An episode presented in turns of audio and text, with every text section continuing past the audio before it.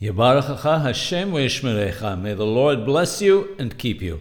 At times, something that appears to be a blessing actually turns out to cause more harm than good. If one comes into money, just as one gets used to having it, one may end up losing it all. Others may look at the person and his newfound wealth with suspicion and jealousy. He may find that he comes under attack on account of it or pays a heavy price in some other way. Rabbeinu de Alshich, alav shalom, tells us that this priestly blessing brings only good. He tells us that when it says, May the Lord bless you, that means God Himself and not an angel will bless you. If God Himself gives a blessing, we can be certain that it will have permanence. He adds that God will ensure that the blessing is kept and will not disappear.